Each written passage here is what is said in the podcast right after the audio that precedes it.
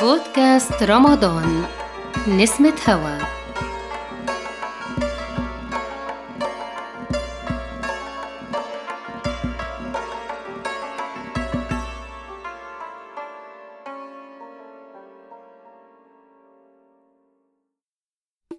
لا تحاول اختراق كل الأسوار فما كانت المدينة كلها ملكا لك. الإنسان كائن حي. بيشترك مع بقية الكائنات الحية في إنه له احتياجات أساسية لازم تتحقق عشان يعيش. وطبيعي إن أول حاجة هتفكر فيها هي الهواء والمية والغذاء وده صح جدا. بس في حاجة كمان بتحتاجها الكائنات الحية وبشدة وهي المأوى. والمأوى هو المسكن أو البيت. المكان اللي تقدر تعيش فيه في ظروف ملائمة لطبيعتك ويحقق لك الأمان ويحميك من تدخلات الكائنات الأخرى.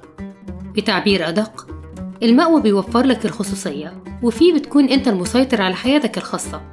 وفي العصور القديمة سكن الإنسان الكهوف وكانت فعلا بتحميه من الظروف الجوية ومن الحيوانات المفترسة خاصة مع اكتشاف النار اللي كان كفاية إن الإنسان يشعلها عند مدخل الكهف عشان يكون بأمان. لكن النار اللي كانت بتبعد الحيوانات ما كانتش بتبعد الإنسان اللي زيه.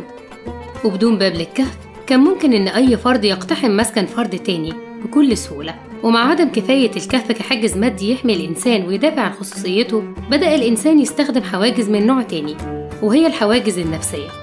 وفي البداية استعمل الإنسان الصريخ صرخة في وش المقتحم معناها ممنوع تدخل كهفي.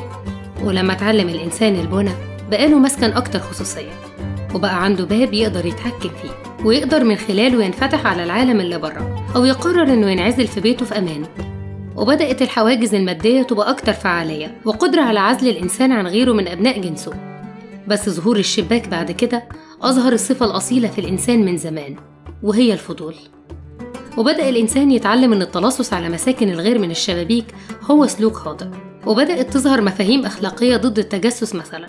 ومن هنا بدأت الحواجز المعنوية بالظهور لحماية خصوصية الفرد. والحواجز المعنوية دي زي العرف والتقاليد وثقافة كل مجتمع وطبعا القوانين وتعاليم الأديان. فضل الإنسان على الحالة دي من التمتع بالخصوصية العالية في مسكنه واللي يقدر يتحكم فيها بقفل بابه وشباكه فترة طويلة من الزمن لحد ما بدأت وسائل الاتصال تظهر بشكل تدريجي وبقت عاملة زي الفجوات أو الشبابيك الجديدة في البيوت. وللأسف الشبابيك دي بقت أحيانا غير قابلة إنها تتقفل. أو إن في ناس كتيرة لسه ما تعلمتش إزاي تقفلها بإحكام. ومع ظهور الشبابيك الحديثة بدأ تهديد الحياة الخاصة وبدأنا نتكلم عن حق الإنسان في الخصوصية كمفهوم وحق قانوني بس إيه هي الخصوصية؟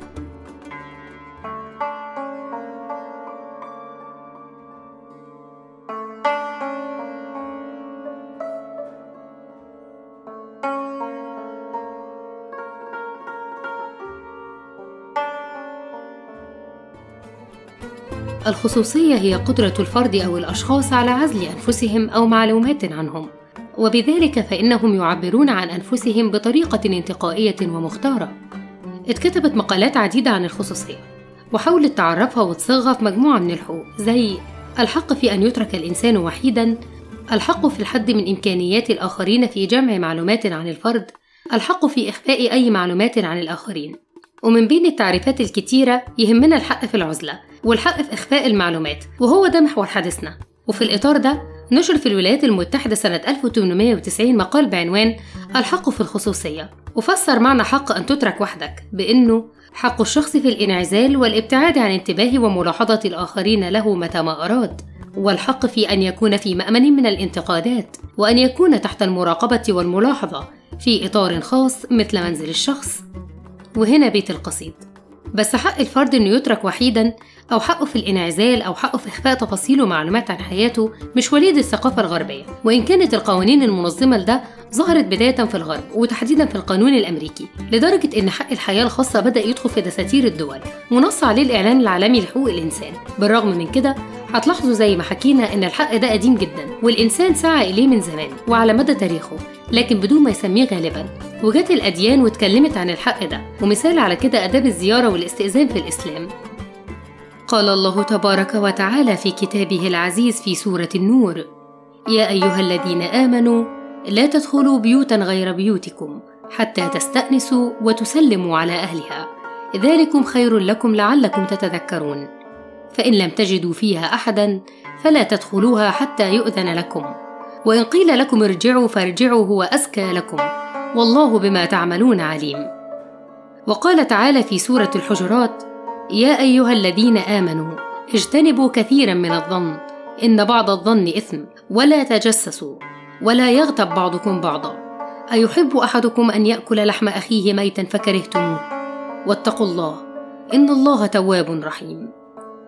وقال رسول الله صلى الله عليه وسلم إذا استأذن أحدكم ثلاثا فلم يؤذن له فليرجع.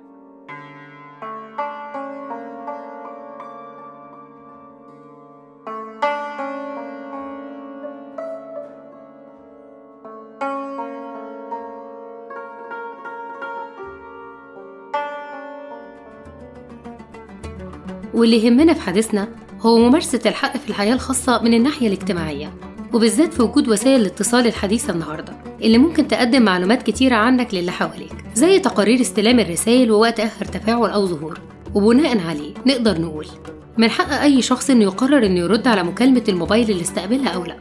من حق أي شخص يرد على رسالة الواتساب أو لأ؟ حتى لو ظهرت للمرسل علامتين الصح الزر اللي كانوا سبب مشاكل وخلافات كتيرة بين الناس. من حق أي شخص يكون أونلاين أو last seen من وقت قصير جدا وما يردش على اتصال الماسنجر. من حق أي شخص إنه يرفض الإجابة عن سؤالك كنت سهران على الفيسبوك بتعمل إيه وما ردتش عليا ليه. من حق أي شخص يرفض استقبال ضيف أو يتجاهل جرس الباب. من حق أي شخص يرفض يحكي أو يتكلم. من حق أي شخص يقعد في بيته ويقفل بابه وشباكه وموبايله ويظهر على ال social media وما يتفاعلش مع الرسائل. وفي المقابل مش من حقك تسأل غيرك عن سبب رفضه استقبالك أو الرد على مكالمتك. مش من حقك تسأل غيرك كان بيعمل إيه لو رفض يجاوبك. مش من حقك تلومه على رفضه أو تعتبره عدم محبة. مش من حقك تستخدم التكنولوجيا عشان تراقب غيرك بدون علمهم وموافقتهم.